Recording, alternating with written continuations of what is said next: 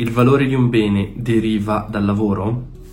Cerchiamo di rispondere a questa domanda apparentemente semplice, ma che in realtà è abbastanza complessa, soprattutto perché si approccia all'economia eh, senza aver fatto corsi di studio in economia, senza una laurea o comunque senza aver, senza aver affrontato il discorso nemmeno alle superiori. Questo video si rivolge soprattutto a coloro che hanno letto Il Capitale di Marx o comunque altri scritti di Marx e ritengono appunto che il valore di un bene derivi soltanto dal lavoro. Questo è sbagliato sostanzialmente, cerchiamo di spiegare in modo semplice il perché.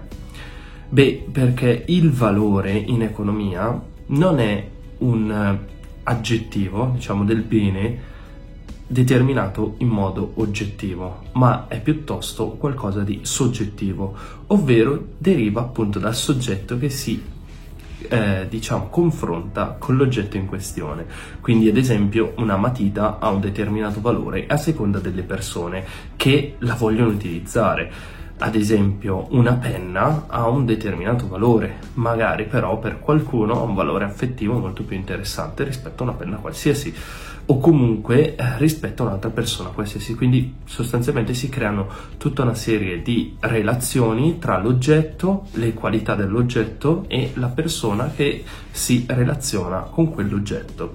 Facciamo un esempio più concreto. Se voi foste eh, un proprietario di un'azienda che vende automobili e improvvisamente eh, siete, siete arrivati al situazione, banalmente, di poter comprare un competitor, un competitor che appunto vi porta via una nicchia di mercato del 20%, voi ne avete un 30%. Quindi ovviamente andreste a coprire se foste in grado di comprare appunto quel 20% che vi manca, un 50% del mercato.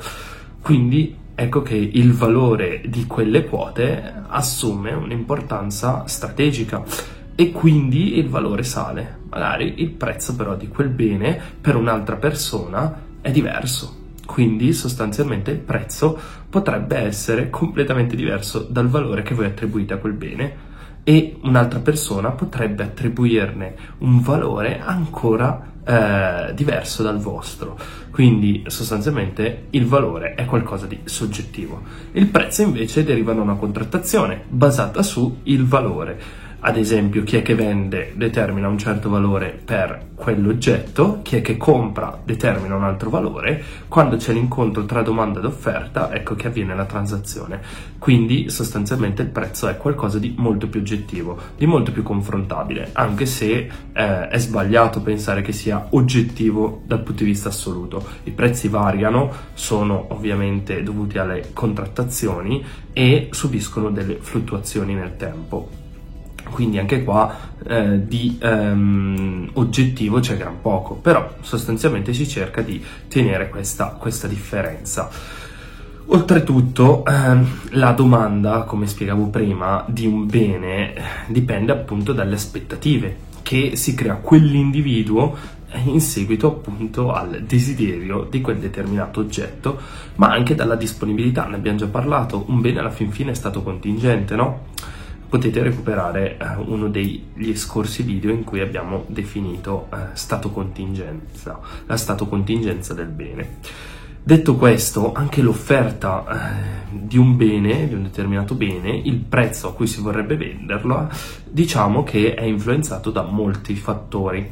Sicuramente il costo del lavoro è importante. Se eh, per creare un'unità di prodotto spendiamo 2 euro all'ora e creiamo 10 prodotti in un'ora, probabilmente avremo l'interesse almeno quantomeno di coprire i 20 centesimi a prodotto che eh, appunto ci è costato quel prodotto.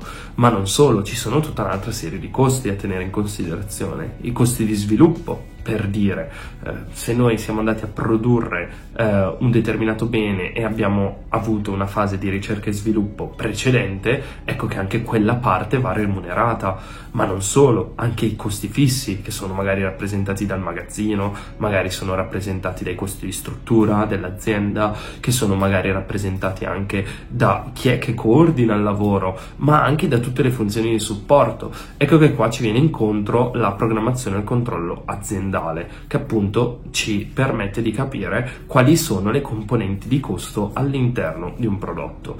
Ecco che se noi andiamo a vendere un determinato prodotto sul mercato e, e, quel, e, quel, prezzo che viene determinato è più basso dei nostri costi fissi e costi variabili, noi non abbiamo una grande convenienza. Sostanzialmente si cerca sempre di coprire quantomeno i costi variabili e da lì appunto deriva il cosiddetto break-even point, ovvero il punto dopo il quale l'azienda inizia a guadagnare almeno sul variabile del, um, del, del, prodotto. Quindi è importante comprendere che l'offerta di un determinato prodotto è anch'essa complessa, come la domanda.